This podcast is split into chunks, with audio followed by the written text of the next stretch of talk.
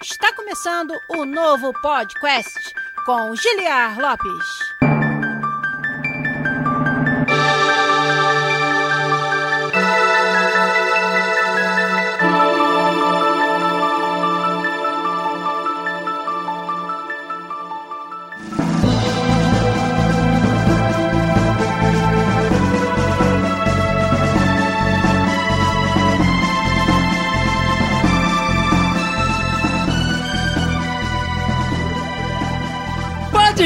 Podcast da área, galera!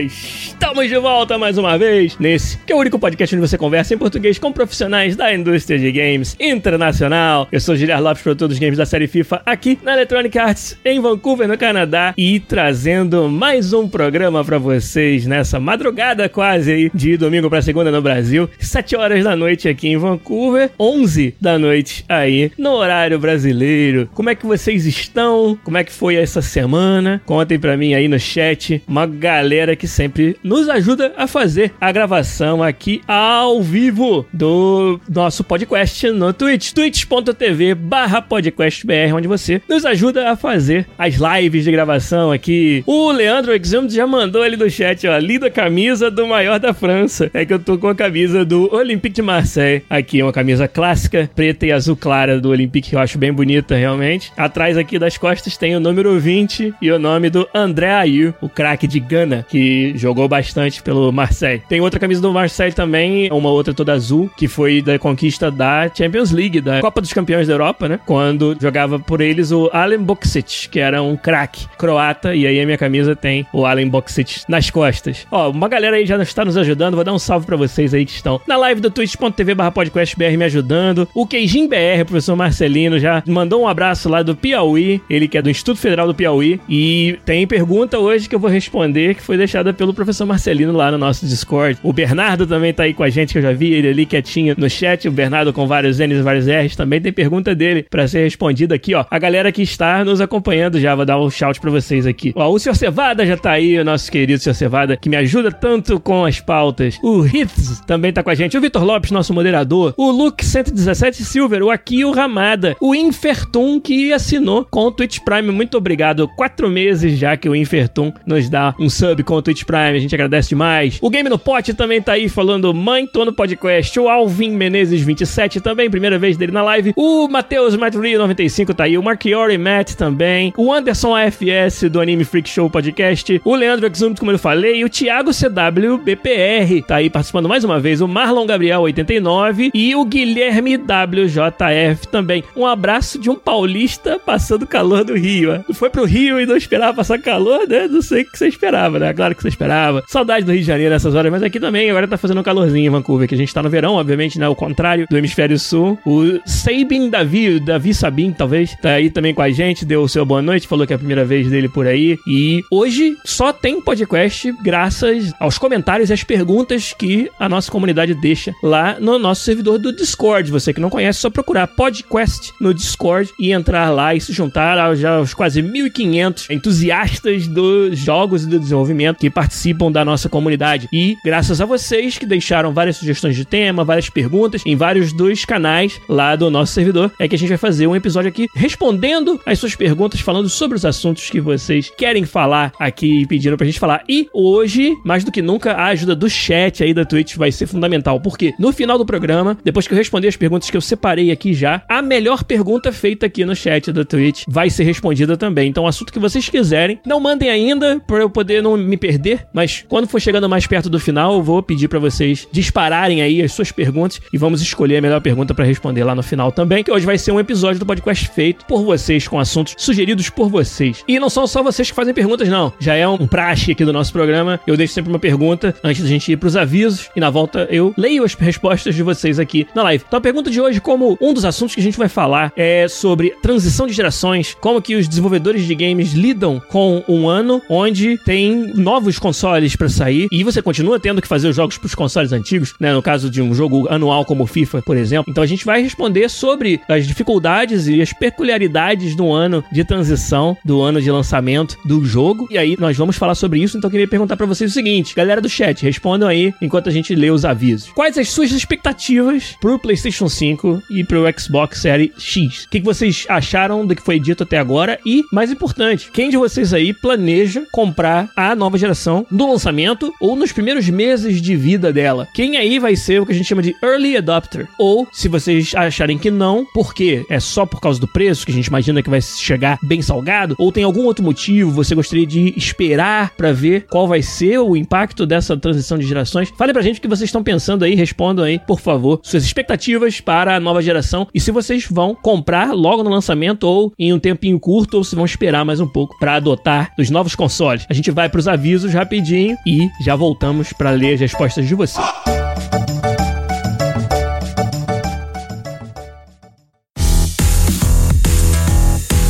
Os avisos de hoje são os avisos de sempre. O podcast é um podcast que é produzido aqui sem muito alto investimento. O investimento vem da comunidade. A gente tem um programa que é totalmente gratuito, sem ads, sem barreiras de acesso, sem paywalls. E por causa disso, o que banca toda essa estrutura, que banca o trabalho fantástico do nosso editor Zabuzeta, são vocês, a comunidade, através das nossas campanhas de financiamento coletivo no Patreon e no PicPay. Então você que quer que a gente continue sempre em condições de trazer um episódio por semana aqui, com a edição fantástica, como eu falei, do nosso editor, bonitinho. Quem ouve versão podcast não ouve as gaguejadas, as pausas, os erros, vezes em que o seu host titubeia, igual agora acabou de acontecer. Tudo isso aí, o nosso querido editor Zabuzeta tira, bota limpinho, nivelado o som, com uma trilha sonora fantástica. Todo esse trabalho aí, que é o trabalho de ponta que o nosso editor faz para vocês, é bancado, além da hospedagem, né, e todos os outros custos que a gente tem em fazer um podcast. E é tudo bancado por vocês, pela nossa comunidade, no Patreon e no PicPay. Então, quem quer ajudar a gente a continuar fazendo e fazer mais disso, é lá no patreon.com barra podcast ou no picpay.me barra podcast que vocês ajudam a gente. Uma outra coisa que ajuda demais, e a galera também está aí já dando pra gente nessa live, são subs da Twitch com a sua conta Twitch Prime. Quem tem Twitch Prime pode escolher um canal por mês para dar um sub. Tem que renovar todo mês, ele não pega automaticamente no mês seguinte o mesmo canal. Tem ouvintes nossos que estão 4, 5, 6 meses a fio dando sub do Twitch Prime para o podcast. Isso ajuda demais também a gente a continuar trazendo lives para vocês de gravação aqui e continuar o trabalho do podcast. Então, você que quer nos ajudar é no Patreon, é no PicPay, é no Twitch que você faz isso e garante que o podcast vai estar aqui toda semana trazendo conteúdo para vocês. Galera aí que tá ligada também nas novidades do FIFA. Eu sei que o Matheus está no nosso chat aí, sempre acompanha nossa live. E o Matheus, que é membro assíduo da comunidade de FIFA, a EA já avisou que no mês de agosto vão sair as maiores novidades.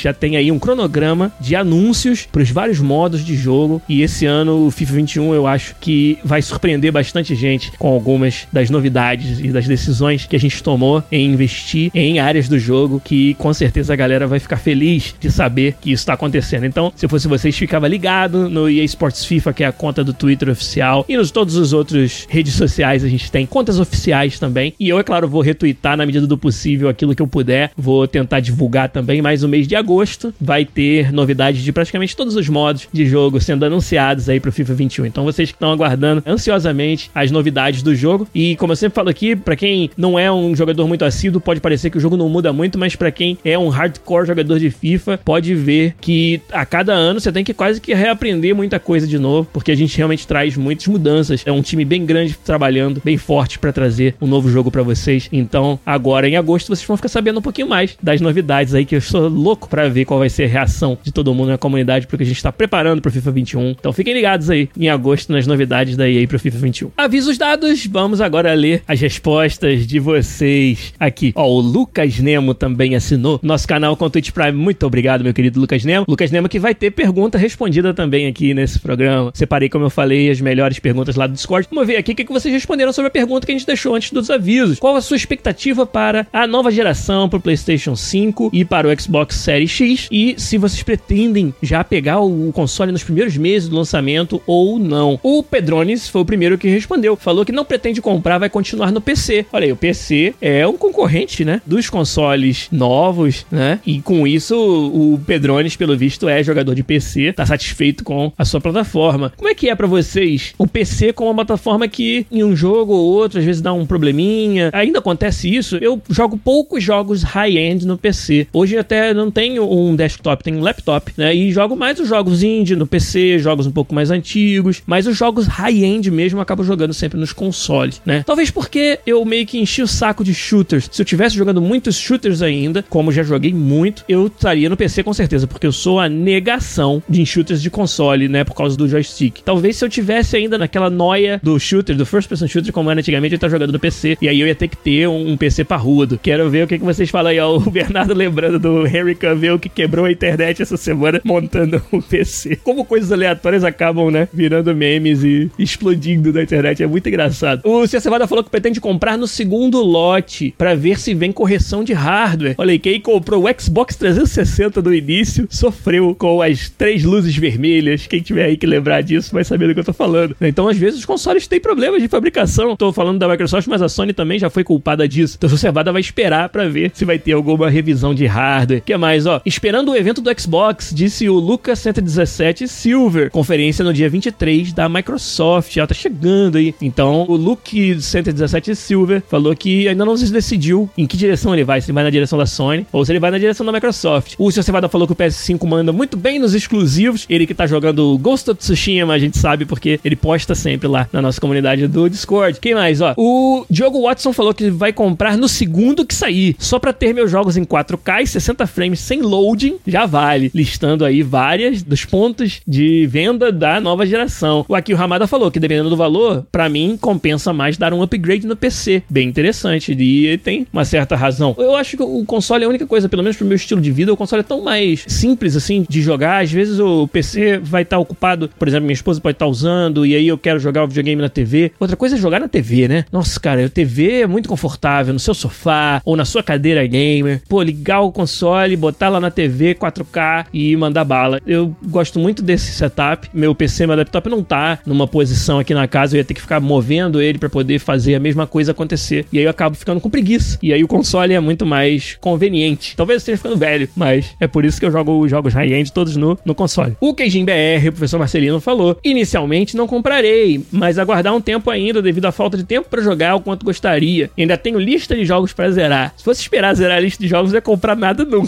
né? Mas tudo bem. Vontade grande de botar as mãos no PS5, disse ele. Embora o preço deva ser proibitivo com o dólar a quase 6 contos. Realmente. O Anderson FS tinha dito que não ia comprar por falta de grana, mas mesmo que tivesse, iria esperar uns 4 meses para comprar. A galera gosta de esperar um pouquinho. O Marlon Gabriel falou: Eu sempre vou de PlayStation quando sai a versão Slim, pois acho que sai com menos problemas de fabricação e o preço já vai estar menos sofrível. Pode crer. Versão Slim de todos os aparelhos, consoles, é sempre muito legal, é sempre muito melhor. O Game no Pod falou que ele sempre comprou videogame já depois de um tempo que tinha sido lançado. O próprio PS4 já tinha uns seis meses. O maior problema é financeiro, eu imagino. Vivendo no Brasil, eu sabia exatamente como é que era. Era bem difícil se manter na crista da onda da tecnologia com o preço proibitivo, né? Que é vendido aí no Brasil. O Anderson FS falou que nem conseguiu aproveitar o Switch direito, cara. Pode crer, mas ó, tem uma gama de bons jogos saindo pro Switch agora. O Crosscode é um deles que eu tô jogando. O Paper Mario Origami King também é outro lançamento muito legal. Sem falar do Link's Awakening, que saiu aí já faz um tempo, mas jogaço também. Tem vários jogos muito legais no Switch no momento para você jogar. O Diney falou: pretendo pegar o PS5 no lançamento, especialmente para jogar o nosso Fifi. é isso aí,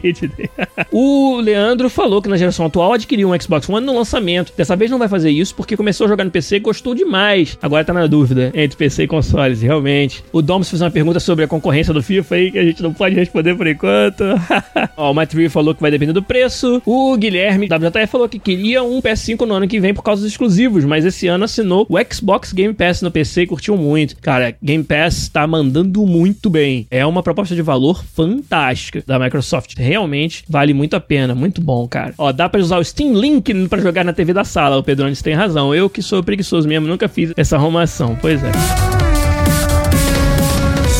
Bom, acho que vocês falaram bastante aí do dilema de PCs contra consoles. A gente vai falar daqui a pouco sobre as perguntas de vocês no Discord sobre transição de gerações. Antes disso, a gente vai começar com a primeira pergunta, que também foi deixada lá no nosso Discord. Lembrando, quem não sabe qual é o nosso Discord, procura podcast no Discord, você vai achar o nosso servidor, ou vai no post de qualquer pedaço de conteúdo nosso, vídeos no YouTube, Podcast BR no YouTube, cada um dos nossos podcasts no podcast.com.br, tem sempre ali o link para você entrar no nosso servidor do Discord. Ele é aberto para todos os membros da comunidade participarem e lá você tem canais para falar dos mais variados assuntos e inclusive para dar sugestões de temas, para discutir os temas dos episódios passados e futuros que vocês queiram ver sendo falados aqui. E aí, usando desse artifício, o nosso ouvinte que estava aí na live inclusive, nosso assinante da Twitch, o Lucas Nemo, deixou uma pergunta para mim lá no Discord que eu vou responder aqui. Ele falou o seguinte: como é que funciona o pós-lançamento dos games? Como que as empresas fazem para dar suporte live ao seu jogo depois de lançado? Uma pergunta bem abrangente que depende muito de muitas variáveis e de tipos de projetos, mas acho que dá pra gente conversar um pouquinho sobre pós-lançamento aqui. O Lucas Nemo até disse: "Vejo alguns pequenos estúdios brasileiros após lançar um jogo já começar outro projeto, largar o lançado e depois defini-lo como fracasso. Bem interessante essa colocação. Não posso dizer que eu conheça exemplos concretos disso que você acabou de dizer, mas de fato, a primeira coisa que você tem que falar sobre pós-lançamento é que a nossa indústria já há muito tempo deixou de ser uma indústria somente de produtos, onde você tinha lá o tempo de desenvolvimento do jogo e a partir do momento que ele virasse Gold, como a gente chama, versão Gold é aquela depois do Alpha, depois do Beta e que está pronta. É aquela versão é a versão exata que vai ser, como era antigamente, prensada nos CDs e nos DVDs, como a gente falava, né? Hoje nos Blu-rays, mas a versão Gold é aquela versão que está pronta para o consumidor. Ela vai ser testada e certificada pelas donas das plataformas. Então, se você está publicando no Switch, a Nintendo vai testar o seu jogo, vai fazer a certificação, ela vai dar o selo de aprovação da Nintendo para que o jogo possa ser lançado na plataforma. Mesma coisa a Sony, mesma coisa a Microsoft. O PC não tem uma empresa que controle a certificação. Geralmente, os desenvolvedores fazem a sua própria certificação no PC para ter certeza que não vai sair dando pau nos PCs das pessoas aí nas suas casas, né? Então, a versão Gold é essa versão que é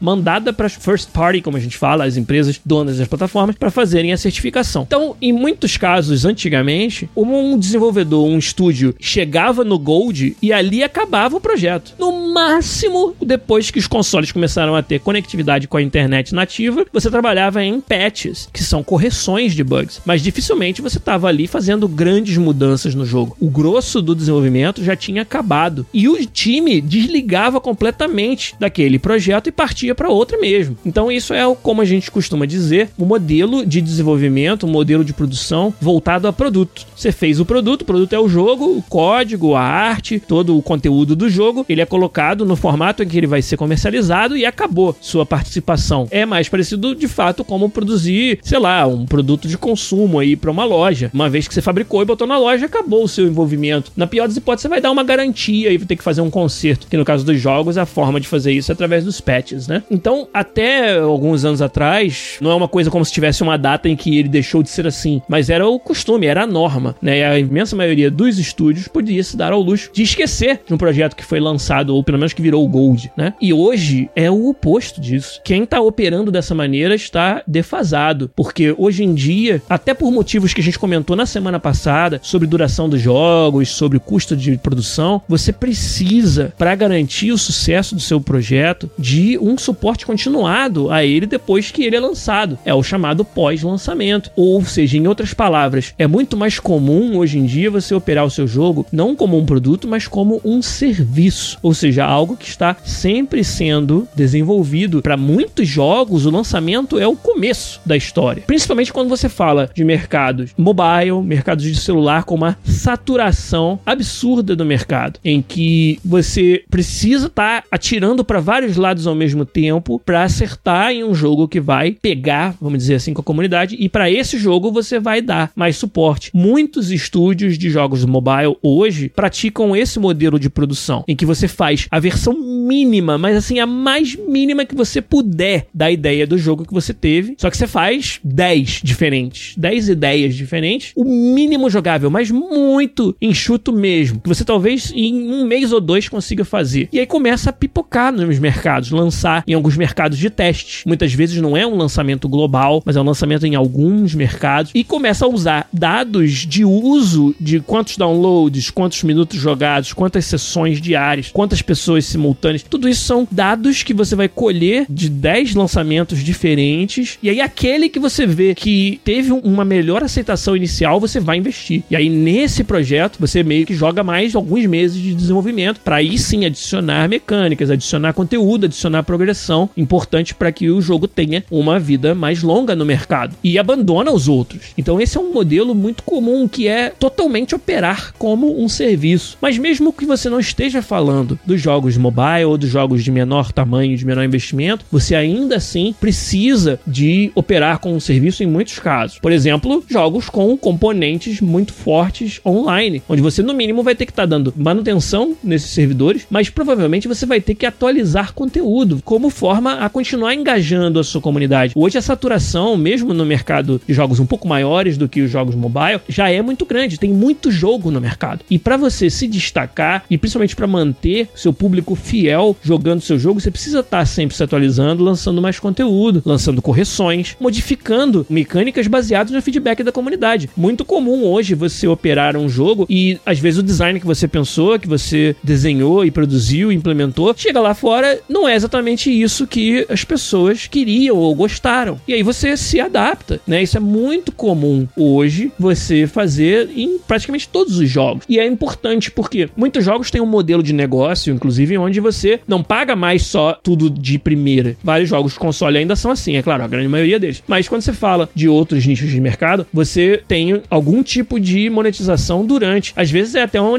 monetização passiva. Não é o seu jogador que tá pagando, mas ele tá assistindo ads, assistindo propagandas e com isso tá gerando receita para você. Então é muito importante para o desenvolvedor, para o estúdio, que ele mantenha o jogo sendo ativamente consumido, porque é dali que sai a fonte de receita dele. Então tem vários desses modelos de negócios para os quais operar como um serviço é absolutamente essencial. Quem quiser saber ainda mais sobre esse assunto, dois episódios atrás a gente recebeu o meu colega, o Danilo Abreu, que é produtor de conteúdo live de serviços da EA no time FIFA, ou seja, está no olho do furacão ali de um dos maiores, se não o maior jogo que existe em termos de número de pessoas que joga e de interesse das pessoas em que haja mais conteúdo. E o Danilo tá lá no meio desse turbilhão trabalhando com o suporte pós-lançamento o ano inteiro de um jogo como FIFA. E lá no co-op com o Danilo Abreu a gente falou com ele sobre as dificuldades, os desafios de trabalhar com isso. Mas então, Lucas Nemo, para comentar melhor a sua pergunta específica, eu acho que se um estúdio tem um projeto cujo modelo de negócios depende de uma sobrevida longa do produto, seja porque eles não têm dinheiro de marketing para fazer um hype muito alto e vender um monte de cópias no dia do lançamento, né? Tem muitos estúdios que não têm isso, eles têm que lançar e esperar que a comunidade fale bem do jogo para ele no marketing boca a boca ir crescendo. Entendeu? Se você depende disso como modelo de negócio, ou se a sua monetização não é comprar o jogo no primeiro dia, e sim uma monetização que acontece com a duração das sessões de jogo, pode ser monetização por ads, pode ser microtransações, pode ser um jogo free to play que você para gastar no jogo precisa estar tá querendo jogar o jogo. Então, para isso, o desenvolvedor precisa dedicar e tem que planejar. Isso tudo tem que vir de muito antes de ser lançado um plano de operação do jogo uma vez que ele foi lançado, operação como serviço mesmo. E por isso que se um estúdio não tá atento a nada disso e ainda acredita que vai simplesmente fazer um jogo que as pessoas magicamente vão ficar sabendo que ele existe e achar que ele é maravilhoso e comprar sem que o, o estúdio precise colocar esforço de suporte ao vivo pro projeto depois de lançado, eu acho que esse é um pensamento muito atrasado. Muito difícil você encontrar um projeto sequer hoje que possa se dar ao luxo de fazer como antigamente, chegar até a versão lançável e esquecer que aquele projeto existe. Então, se você, Lucas Nelo, narra de estúdios brasileiros que você conhece que fazem isso, eu acho que está na hora das pessoas que estão à frente desses projetos estudarem um pouco mais de como funciona o mercado, como funciona a, o desenvolvimento dos jogos como serviço, suporte ao vivo dos jogos pós-lançamento, porque isso hoje é um componente absolutamente essencial do sucesso ou do fracasso da grande maioria dos projetos de jogos que a gente tem na indústria. Fallout 76 foi uma lembrete do Marlon Gabriel quando eu falei de jogos que lançam e depois continuam sendo desenvolvidos. O Fortnite, o Adriano Pepala, meu querido Adriano Pepala, um abraço para você, lembrou de um jogo que é absolutamente top da indústria em suporte ao vivo do seu produto depois de lançado lançado. Ninguém faz com a mesma velocidade e qualidade, eu vou arriscar dizer, do que o Fortnite da Epic. Cara, eles são fantásticos. Eles devem ter ferramentas e um pipeline muito bem realizado e tunado. É claro, eles devem usar o Unreal, que é o engine da Epic, com certeza eles usam. E com isso, eles devem ter condições de colocar muito conteúdo ao vivo rapidamente no jogo e reagindo às vezes a memes e coisas que acontecem na comunidade, na vida real. O Fortnite é super ágil, assim, para colocar dentro do jogo e é muito legal de ver. Tá aí um exemplo fantástico, talvez o melhor exemplo de operação do jogo como serviço, que foi lembrado pelo Adriano Pepaula. O Lucas Nemo gostou da resposta, falou que as pessoas que ele comentou no exemplo eram muito velhas.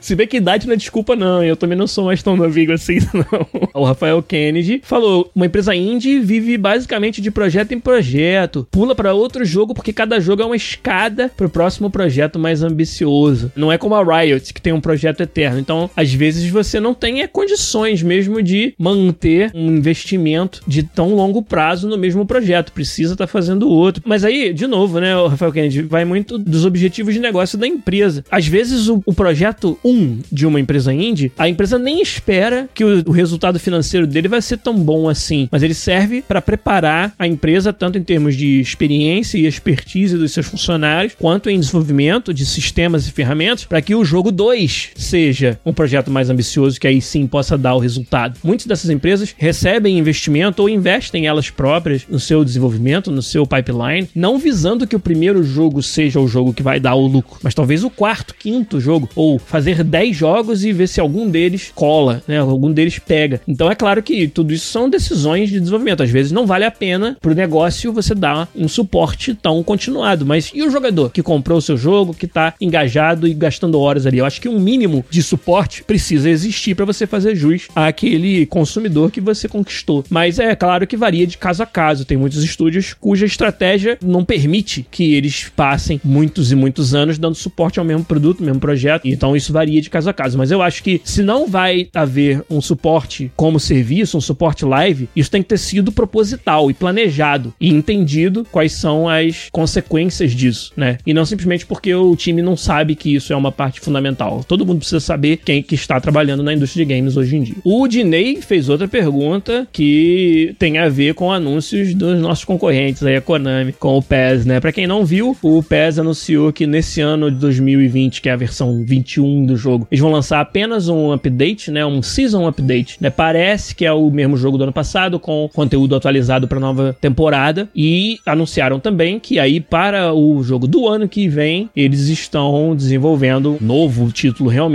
né? Como era de se esperar todo ano, usando Unreal Engine. Não é surpresa, porque o Unreal é um engine super gabaritado aí. Quem não gostaria de usar, né? Várias empresas que não fazem seu próprio engine gostariam de usar o Unreal, né? Agora, a gente comentar é muito difícil, né? Claro que antenado com a indústria como nós somos, a gente tem as nossas leituras disso, né? As nossas conjecturas sobre como, porquê, etc. Mas é segredo industrial você comentar esse tipo de coisa. Então, é óbvio que um assunto tão próximo de tudo que eu faço, né? Se fosse um jogo que, sabe, eu só estudo da mesma forma que vocês estudam, porque a gente é curioso sobre os assuntos da indústria, mas não. Estudar os jogos de esporte, principalmente os jogos de futebol, é parte do meu trabalho, é parte do que é esperado que a gente faça. E quando eu falo estudar, não é só o conteúdo do jogo, as mecânicas do jogo, mas os modelos de negócio, as decisões estratégicas. Isso tudo são coisas que a gente estuda, é parte do nosso trabalho. Então, obviamente que eu não posso comentar nada sobre esse assunto, o que, que eu acho, o que, que eu deixo de achar, o que, que a EA acha, né? Óbvio que isso aí eu não posso falar, mas queria deixar registrado que vocês estão interessados nesse assunto e é óbvio que, pô, ninguém vive embaixo de uma pedra, é claro que a gente tá observando isso. Agora, mais do que isso, dar qualquer tipo de opinião ou leitura do assunto, é claro que a gente não pode fazer aqui. O Doms perguntou do PS4 DualSense. Eu falei um pouquinho dele no episódio, a gente falou sobre o PlayStation 5 depois do anúncio da Sony. Falei de algumas das minhas sensações usando já o novo controle, porque a gente, quando tem os dev kits, tem os controles e já há muito tempo experimenta aí. Então, uma frase que eu falei naquele dia aí que eu continuo acreditando é que dar tiros em jogos com esses novos controles nunca mais vai ser a mesma coisa. Podem anotar aí. Depois vocês me contam quando vocês tiverem a oportunidade de jogar. O Luke perguntou se tem um outro estúdio de games dos sonhos que eu gostaria de trabalhar. Bethesda.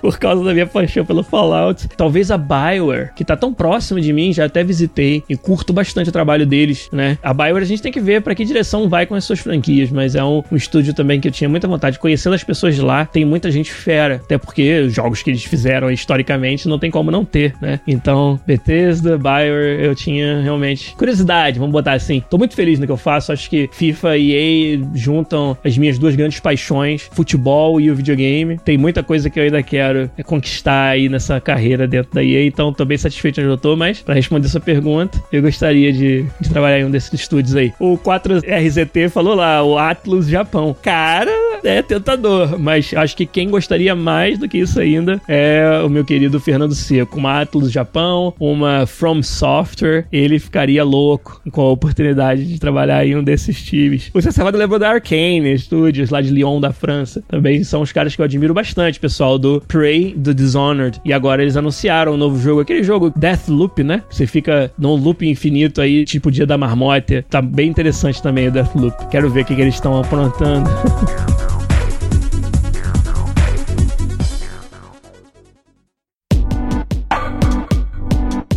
A próxima pergunta, o próximo assunto que a gente vai falar aqui também saiu de uma pergunta que várias pessoas, na verdade, contribuíram para ela lá no Discord, que é o assunto, vamos dizer, principal de hoje e que vocês estão comentando aí no chat também, que é a transição de gerações. Como é que impacta o desenvolvedor um ano como o ano que a gente está vivendo agora, onde tem novos consoles e novas experiências que a gente tem que prover com os nossos jogos em uma nova plataforma, novas plataformas, né? E como é que isso impacta o desenvolvedor? Essa foi uma pergunta que foi deixada lá originalmente pelo Bernardo, Bernardo que tá aí no chat também. Ele falou que a transição, na opinião dele, pode até inibir ideias para o game design que poderiam ser aplicadas com os recursos da nova geração, mas acabam não se realizando devido à necessidade de lançar o jogo também na geração anterior. Muito interessante esse dilema do design. Num ano de transição, você faz o quê? Você aposta tudo nas novas plataformas e traz um jogo que, cara, escasseta com tudo no mercado, porém não roda nas plataformas antigas antigas, ou você acha um meio termo, ou você nivela por baixo. É uma boa discussão isso aí. O Dinei também perguntou, ó, se para os desenvolvedores a transição está sendo tão impressionante como nós jogadores esperamos, se as possibilidades de criação são tão maiores assim. É interessante falar isso. E aí, essa nova geração traz novas ferramentas, formas de você desenvolver os jogos. Eu até já falei um pouco, pincelei esse assunto alguns episódios atrás, acredito que foi no do PlayStation 5 também, onde eu falei sobre alguns dos recursos da nova geração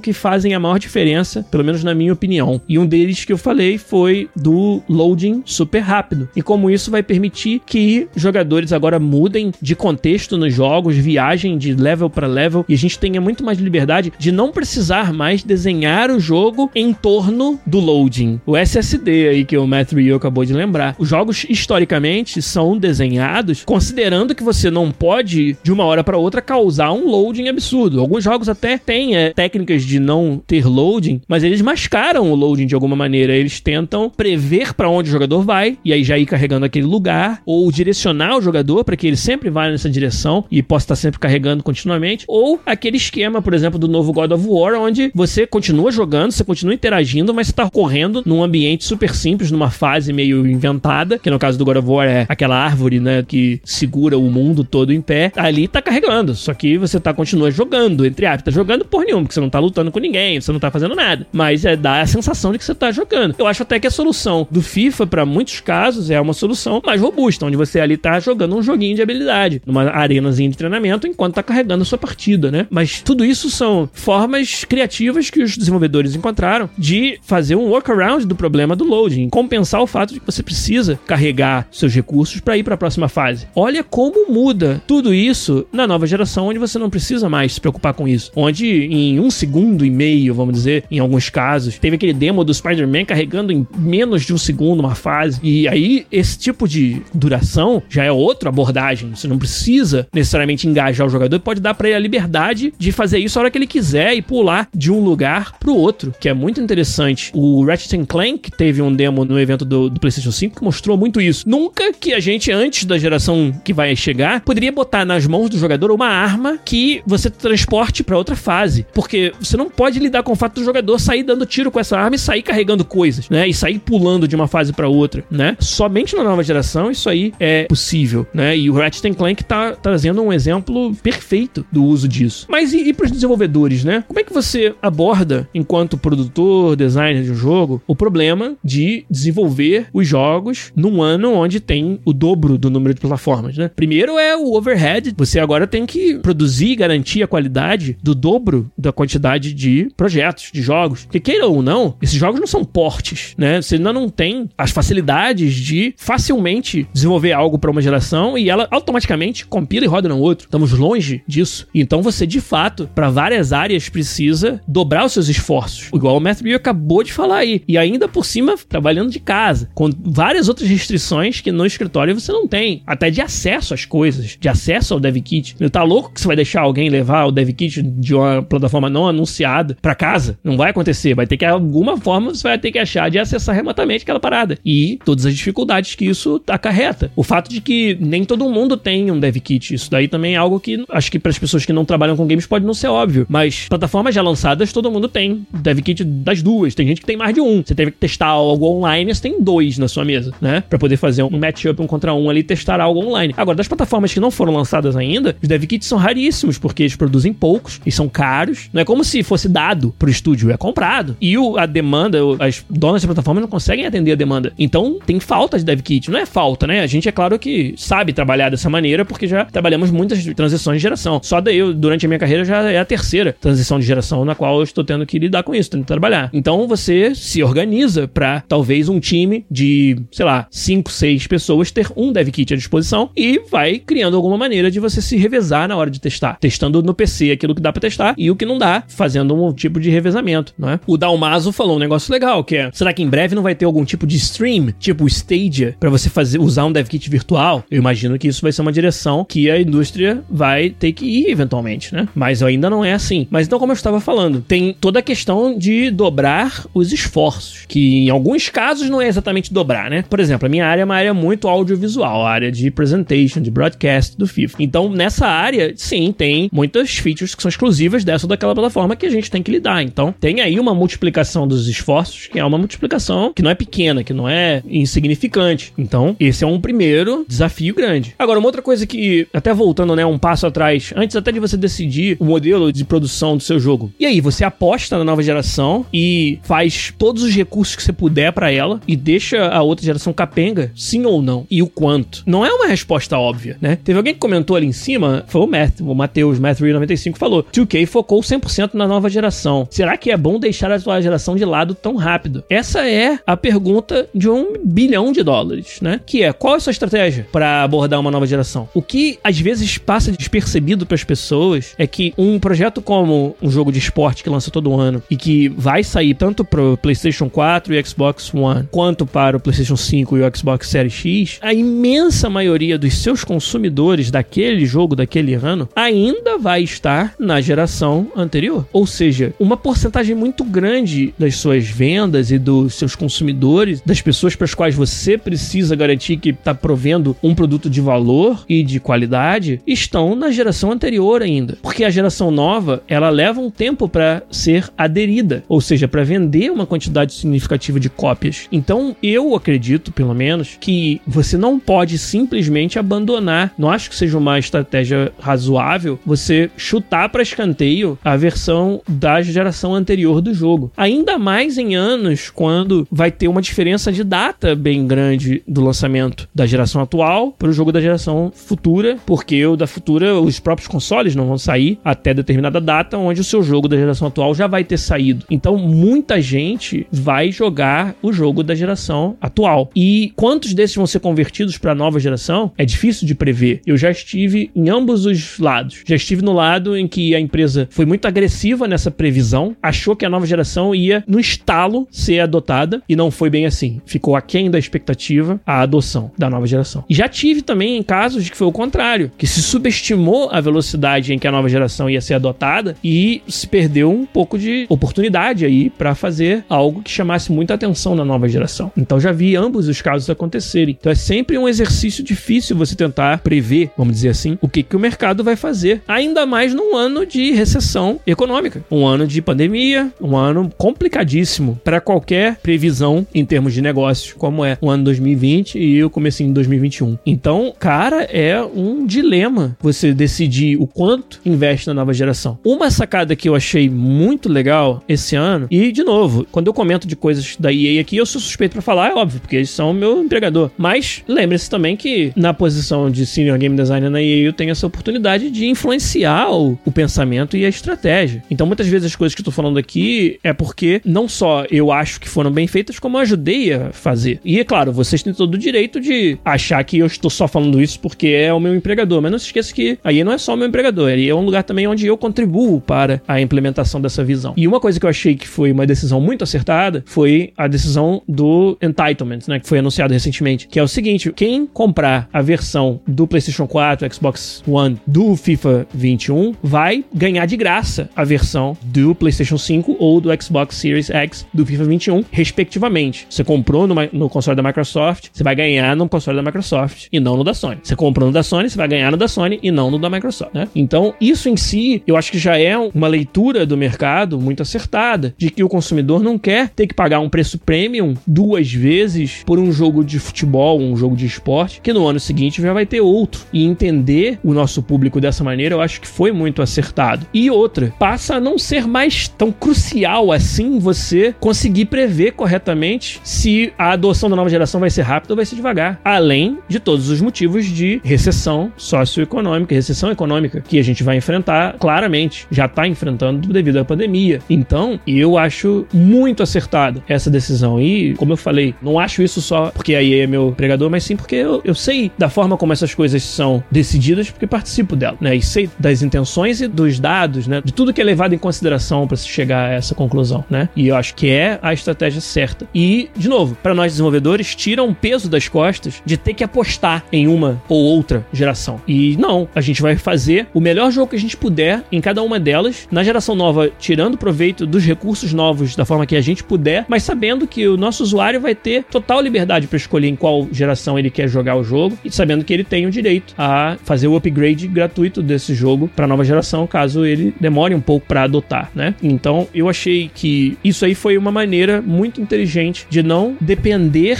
de uma previsão precisa do que vai acontecer na próxima geração. Mas nem todos os estúdios têm essa estratégia, nem todos os publishers fazem isso. E continua sendo um desafio você fazer essa medição. Acho que, enquanto desenvolvedores, a gente tem que pensar exatamente nisso. Não desprezar a quantidade de pessoas que ainda vão jogar o jogo na geração anterior. Que isso aí, cara, pode te pegar pelo calcanhar aí, pode ser um tiro no pé. Se você simplesmente cagar na cabeça de quem ainda tem a geração anterior, porque no ano de lançamento de uma nova geração, leva um tempo até que a nova geração seja adotada de forma mais prevalente. E isso é algo que você tem que fazer essa análise, né? E aí apostar suas fichas onde você quer, ou se você tiver condições, apostar nos dois, né? Ou, como eu falei, ter uma estratégia em que você não dependa mais tanto de essa aposta estar certa para você ter o sucesso. Que é o que eu acho que a gente está fazendo no caso do FIFA 21 na EA e outros jogos que também vão adotar essa estratégia de dar o upgrade gratuitamente. O professor Marcelino Queijim Também adicionou a essa pergunta do Bernardo, falando: tá aí, se transição já é difícil, imagina a transição com Covid, né? Você desenvolver para o dobro do número de plataformas e com nova forma de trabalhar de casa, com todo o esforço a mais que é você manter um time alinhado, comunicar tudo que tá acontecendo, fazer reuniões, fazer tomada de decisão em conjunto. A gente tem, principalmente na minha área, eu posso falar isso com muita propriedade, que é a área de broadcast presentation do FIFA, a gente tem um ambiente de criação muito colaborativo, onde todo mundo participa das decisões, das resoluções e do design do jogo até. Isso é, é algo que eu sempre pratiquei em todos os lugares onde eu passei, eu nunca fui o perfil do diretor do jogo, sabe? De alguém que quer que a sua opinião, a sua ideia seja implementada, até porque eu acho isso muito arriscado e que tira muito do que é mais legal de desenvolver os jogos, que é você chegar nessas conclusões em conjunto, né? E trazer as ideias de várias pessoas até, de opiniões diferentes e variadas e representando diferentes parcelas do seu público. E a gente, então, como eu falei, eu sempre prezei por esse arranjo de design e de desenvolvimento colaborativo, e assim a gente implanta, a gente roda todo ano na nossa área. A consequência grande disso é que numa situação de trabalho em casa fica bem difícil você ter essa interação fina. Lá na nossa área no escritório, no estúdio da EA, a gente senta tipo num, imagina assim, um octógono, cada face é a mesa de um. Então tem oito faces, ou sete, porque aí tem um espaço espaço para você entrar no octógono, né? E aí,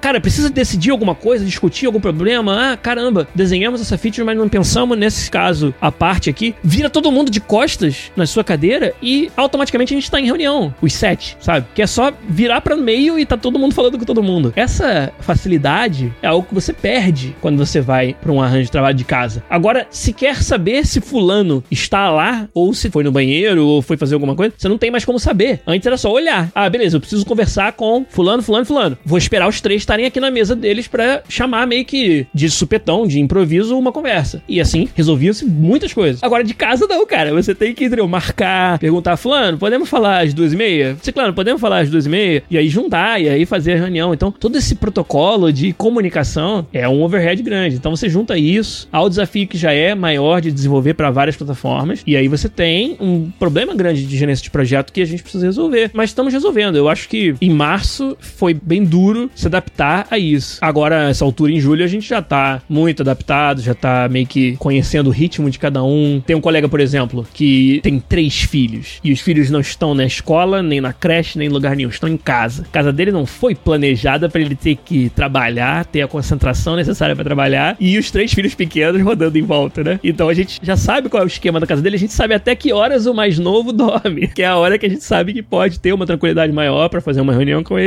E que ele vai poder se concentrar naquilo. Você acaba participando desse tipo de coisa que é engraçada, interessante, né? Mas bem peculiar desse momento que nós estamos vivendo, né? O Matheus falou aqui, outro fator é que os testes pararam e isso dificulta o balanceamento. O Matheus está se referindo a testes com a comunidade, eventos onde a gente levava o jogo, trazíamos os game changers, né? Que é como a gente chama os influenciadores digitais que são da comunidade do FIFA e ajudam a balancear, testar e fazer o FIFA melhor. Isso tudo, devido à pandemia, simplesmente não é prático de fazer. E você fazer isso de forma remota, o mais usual desse tipo de teste era o quê? Você leva as pessoas fisicamente para um espaço que é muito controlado. Você faz um evento, seja aqui na sede da EA, você traz todo mundo para cá, ou você vai em algum lugar para fazer. No Brasil já fizemos, em São Paulo, deve ser o que o Messi está se referindo mais de uma vez. Houve sessões de hands-on do FIFA no Brasil. Eu participei de algumas, mas há alguns anos atrás, depois eles pararam de mandar produtores para essas sessões. E isso era feito o quê? Num espaço físico controlado, onde dali ninguém vai transmitir digitalmente algo que não possa ser transmitido. Ninguém vai copiar algo e levar para casa, ninguém vai, sabe, colocar alguma coisa dentro da bolsa e levar. Não é nem só uma questão de confiança ou de segurança dos influencers. Às vezes, sem querer, você tira uma selfie em frente a algo que não pode e no fundo tem coisa que não foi anunciada e tal. Então, num ambiente geograficamente controlado ali, onde tá todo mundo presente, é muito mais fácil você enforçar a sua segurança da informação. No ambiente remoto é muito difícil. Porra, agora a gente vai então ter uma versão do FIFA 21 não anunciado disponível digitalmente para as pessoas de fora da EA que não tem um vínculo como um funcionário tem de que se tiver um vazamento tem consequências reais, né? Agora a gente vai organizar para liberar isso para as pessoas. É muito arriscado. Não tem como você fazer de forma a garantir a segurança da sua informação. Então, é difícil a gente realizar isso no momento de pandemia. E aí, como o Matheus falou, o esforço então dos desenvolvedores de dar ainda mais foco em testar o jogo como usuário final para tentar atingir esse melhor balanceamento é ainda mais importante. Então, acontece, por exemplo, pessoas como eu, que dentro do time eu sou um dos que mais joga FIFA, né? Que mais joga Weekend League durante o ano todo em casa. Tô falando do exemplo do FUT, mas joga os outros modos também. E tenho um conhecimento bem aprofundado das mecânicas, né? E tem uma demanda muito grande de que eu tenha tempo de testar o jogo, mas ainda agora que a gente não tá podendo contar com os game changers. E não só eu, né? Tô parece que sou eu sou o cara que mais joga FIFA, mas sou um dos que mais conhece o jogo. Mas tem muitos outros produtores, designers e outros papéis de pessoas que também são tão viciados no FIFA quanto eu. E nesse momento é mais importante ainda que essas pessoas tenham tempo para estar tá jogando o jogo, porque a gente está realmente muito limitado na nossa capacidade de fazer eventos, testes e oportunidades da comunidade nos ajudar com o balanceamento. É muito sinistro. Tem muitas perguntas sobre vazamento. O pessoal gosta de falar de vazamento, né? O Dinei falou: chegaram a ter algum problema de vazamento, já que tanta gente está trabalhando de casa. E o Domus também falou: muitas empresas estão tendo problemas grandes para segurar vazamentos, sendo a Ubisoft a mais notável. Qual é a minha visão sobre isso? A gente fez um episódio sobre vazamento. Eu acho que foi um episódio com o Sr. Cevada. Segredos e vazamentos na indústria de games. Episódio 334, né? Nove episódios atrás, a gente conversou com o Sr. Cevada, aqui, que é advogado e lida com propriedade intelectual de tecnologia. E a gente falou sobre vazamentos, sobre segredos. Então, quem quiser dar uma ouvida lá no 334, que eu falei bastante sobre isso. Vazamentos são realmente muito prejudiciais para vários aspectos de marketing e de gerência da informação do jogo. Mas para dar mais uma resposta mais profunda, é lá no episódio 3, 3, 4 do podcast que vocês vão ouvir.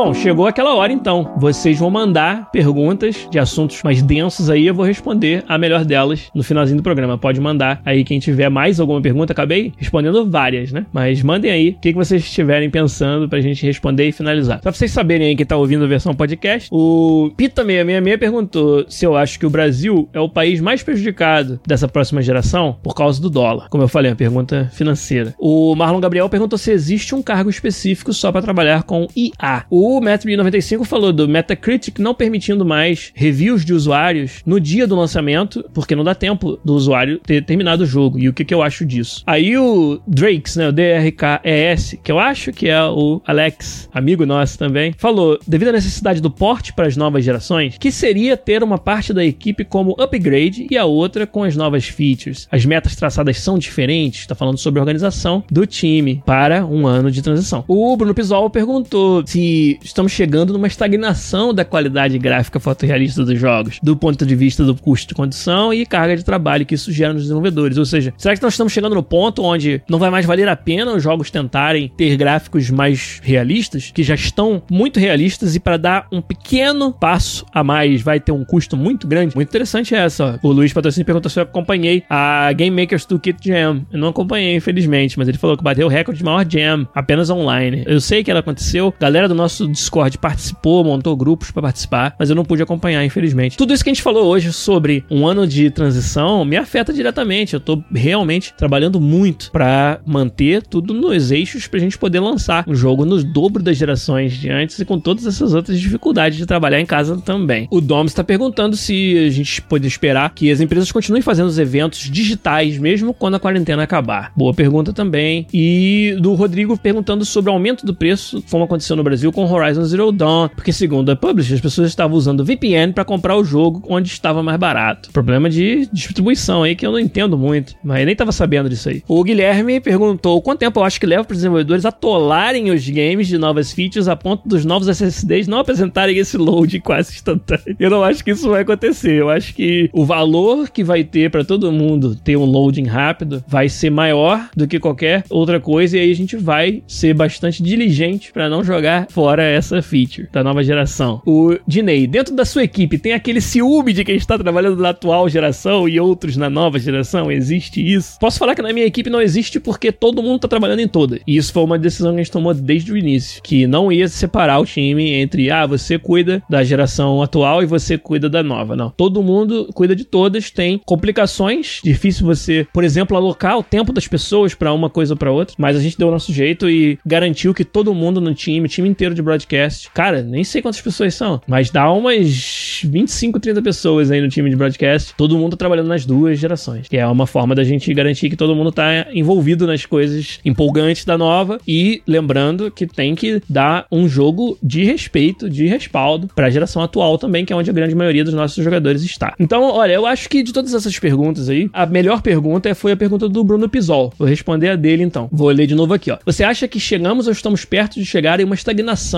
da qualidade gráfica fotorrealista dos jogos. E isso é interessante porque eu acho que toca em pontos sobre como a gente desenvolve jogos que não são óbvios para quem tá do lado de fora. Conforme a gente vai ficando mais sênior na profissão de desenhar jogos, mais a gente tem que estar tá preocupado, prestando atenção nisso que você acabou de falar, Bruno Pisol, que é o que a gente chama de retorno do investimento, que é para cada pedaço do jogo que vai ser produzido, vamos dizer, uma nova feature do modo carreira do FIFA, o quanto vai custar fazer e qual o impacto para o jogo que aquilo vai ter. E o trabalho mais desafiador dos designers e produtores de jogos, principalmente os mais sênior, é escolher de todas as features que você poderia fazer. Eu usei até o modo carreira como um exemplo onde que mais tem a ideia de coisas para fazer. A gente tem uma comunidade muito ativa que pede muitas features há muito tempo, de vários tipos diferentes. E essa decisão do que vai ser feito é crucial, porque você não quer que chegue um ano depois e o jogo decepcione funcione. E além disso, também não pode, ah, vou escolher todas as melhores features, assim, vou fazer as cinco top features que as pessoas querem, mas o custo delas seria o custo de quatro anos de FIFA. Não vai conseguir fechar essa conta. Então, encontrar um balanço entre impacto para o produto e custo de desenvolvimento é algo que é crucial e quanto mais sênior é no desenvolvimento dos jogos, mais preciso é a sua análise dessa relação. Porque, óbvio, o impacto que uma feature vai ter no jogo é difícil você medir. Primeiro, a feature não existe. As pessoas não jogaram ainda. Então você não tem dados da comunidade para te dizer. Você pode fazer grupos de foco, né? Pra medir se traz aí 50 jogadores hardcore de FIFA, assina um NDA e fala para eles de uma feature nova que você tá fazendo e vê de 0 a 10 qual vai ser a satisfação. Mas ninguém jogou essa feature, porque você não vai poder esperar a feature estar tá pronta para tomar essa decisão, porque aí você já usou todos os seus recursos para montar a feature. E aí, se retornar que o resultado é ruim, você já gastou,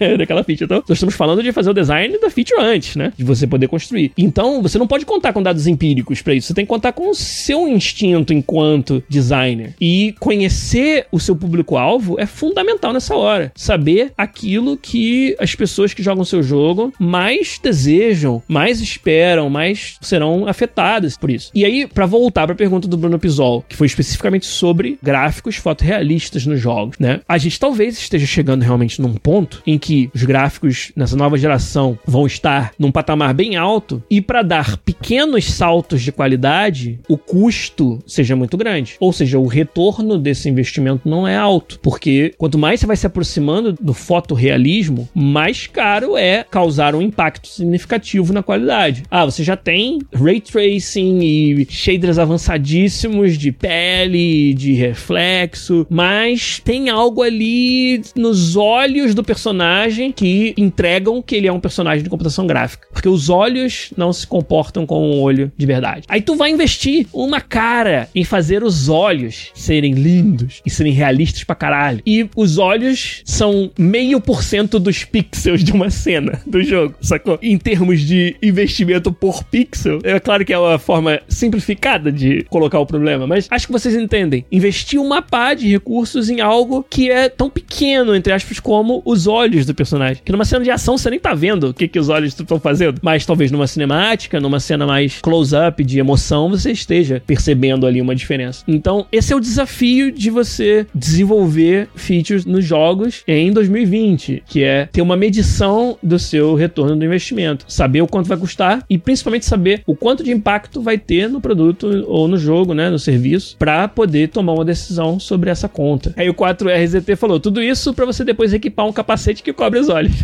pois é, entendeu? Mais do que nunca, pelo custo elevadíssimo de produção dos jogos, que só vai aumentar na nova geração, mais do que nunca você vai precisar que seus produtores e designers estejam muito afiados na hora de medir e tomar decisões sobre o que vai ser feito e o que não vai ser feito baseado no retorno de investimento de cada feature. E para algumas pessoas, eu já encontrei designers mais júnior que não, não se sentem confortáveis, não gostam de ter que se preocupar com isso, ter que se preocupar com o custo-benefício da sua feature. Para muitos designers, eles ainda têm essa visão de que para eu ser um designer puro e completo, eu tenho que poder fazer o jogo que eu quero. E se eu acho que investir um ou um mês na pigmentação dos olhos do personagem, se eu acho que isso aí é massa, velho, eu tenho que poder fazer. E ignorar completamente todos os outros variáveis de desenvolvimento de um jogo. Tem muitos designers iniciantes que ainda acham que isso é o papel do designer. E eu não poderia discordar mais. Eu acho que conforme você vai ficando sênior, você vai enxergando isso, que a sua capacidade de botar a sua ideia no jogo, ela depende 100% do restante do time. E para você fazer com que o time faça isso, existe um processo de aprovação disso e que vai ter um custo. Cada hora dedicada a uma feature é uma hora que você não dedicou uma outra feature, a uma outro pedaço do jogo. Então, saber lidar com isso e ter essa inteligência de business, né, essa business intelligence no design do jogo é crucial para você ser um designer mais sênior. Não só fazer os jogos que você quer, mas fazer os jogos que a comunidade quer e o mercado quer. E com isso ter o sucesso necessário para você fazer o próximo jogo, sabe? Isso para mim é parte fundamental do que faz um desenvolvedor, um produtor, um designer sênior na indústria hoje. O Rafael Bertolini falou ali, ó, há muitas features não implementadas por limitação de engine, por exemplo, uma vez que essa feature esteja presente em engines mais generalistas, como Unreal ou Unity. E, na verdade, a gente costuma dizer, né, que com tempo suficiente tudo é possível. Só que algumas coisas vão levar tanto tempo, no caso dinheiro, é mesma coisa. Se eu tivesse recursos infinitos, qualquer coisa seria possível. Eu poderia pegar um engine que não suporta nada e fazer o que eu quisesse. Então não tem muito essa história de limitação do engine. A limitação é o custo. E dependendo do engine que você tem, algumas coisas custam mais e outras menos. Então, o quanto vai levar para você compensar a falta de algumas features do seu engine para poder implementar a feature que você quer é parte da conta do custo. Para muitas empresas que têm a opção de escolher que engine usar, elas têm que fazer essa conta muito antes. Pô, pro tipo de jogo que eu quero fazer, qual engine que já me acelera em determinadas áreas do desenvolvimento e que outras áreas eu vou ter que correr atrás por minha conta. E isso faz parte da decisão de adotar esse ou aquele engine ou fazer o seu próprio, para quem pode fazer um próprio. Então, eu não diria que existe limitação necessariamente do engine. São raros, pode até haver casos onde algo é impossível de fazer no engine. Mas eu acho que a imensa maioria, 99% dos casos, é uma questão só de custo de fazer, né? Estou cozinhando um outro assunto para um podcast futuro que eu acho que vai ser bem surpreendente, talvez controverso. Eu gostaria de falar sobre o quanto a comunidade superestima o que um engine oferece para o projeto. O quanto a comunidade, no geral, a maioria das pessoas que não desenvolvem jogos, acha que um engine é um divisor completo de águas. Que um projeto basta pegar um engine foda do mercado que é reconhecido como sendo um engine bom, pro projeto ser garantia de que vai funcionar bem. E o outro que não usa esse engine, ou que fez o seu próprio, tá por algum motivo, por default, em desvantagem, sabe? Tipo, já se assume que por causa disso o projeto tá em desvantagem. E como essa questão é muito mais complexa do que isso. Como, em alguns casos, sim, o engine pode encaixar como uma luva pro que você quer fazer, mas em muitos casos, a imensa maioria deles não é exatamente assim. E muitas vezes a decisão de usar o engine ou não tem muito mais a ver com o skill set da sua equipe e nem tanto o que o engine oferece. Então, eu acho, né, que hoje existe um culto dos engines na comunidade mais abrangente do que só os desenvolvedores. Acho que os desenvolvedores entendem, principalmente os que usaram vários engines, muito mais essa questão que um engine sozinho, pelo fato de você usá-lo, não garante nada. Se as pessoas não souberem usar o engine, não sai projeto bom de qualquer jeito. Mas existe esse culto do engine na comunidade que eu gostaria um dia de poder falar. O problema é que é muito próximo de coisas que fica difícil para eu falar, porque um dos jogos que as pessoas mais comentam sobre isso é o FIFA. Pelo fato da gente ter adotado o Frostbite e ter coincidido com algumas coisas que as pessoas não gostaram no jogo, talvez. E aí a culpa é do Frostbite, sabe? E quando que isso às vezes é e às vezes não é relacionado ao engine, né? Mas isso é algo que preciso cozinhar bem mais na minha cabeça antes de fazer esse episódio, porque é um assunto, como eu falei, muito delicado de fazer. Vai parecer até oportuno, né? Devido ao anúncio da Konami de adotar o Unreal. Mas não é um episódio sobre falar mal de engines comerciais. Pelo contrário, falar mal do culto ao engine. Isso sim. De você achar que um engine ele faz toda essa diferença. Entendeu? E ele transforma o mesmo time com as mesmas ideias de jogo, só baseado no engine que eles escolhem, pode ter uma diferença dramática em sucesso e fracasso. Mas tudo bem, tô adiantando episódio futuro aí, assuntos que a gente entra neles assim que puder. Então é isso, gente. Acho que a gente fecha por aqui o episódio 343. Muitas perguntas interessantes e sugestões que eu peço para vocês, se vocês puderem, levarem pro nosso Discord, porque lá fica documentado. E como eu falei, o episódio de hoje é o exemplo perfeito de que foi fomentado, foi incentivado pela galera no Discord. As perguntas que a gente respondeu hoje vieram todas de lá e algumas aqui também do chat, obviamente, que é outra forma que você tem de me ajudar e de trazer perguntas, mas para sugerir assuntos que gerem episódios inteiros, é lá no Discord que você vai fazer, que eu tô sempre participando lá e acompanhando os assuntos que vocês querem falar. Mas por hoje a gente vai ficando por aqui. Foi um episódio já bem longo, bem legal. Tomara que vocês tenham curtido. Eu gostei bastante de fazer. Obrigado mais uma vez a todo mundo que me ajudou. Um abraço para vocês e semana que vem a gente volta com certeza com mais um podcast para vocês. Um abraço e tchau. Another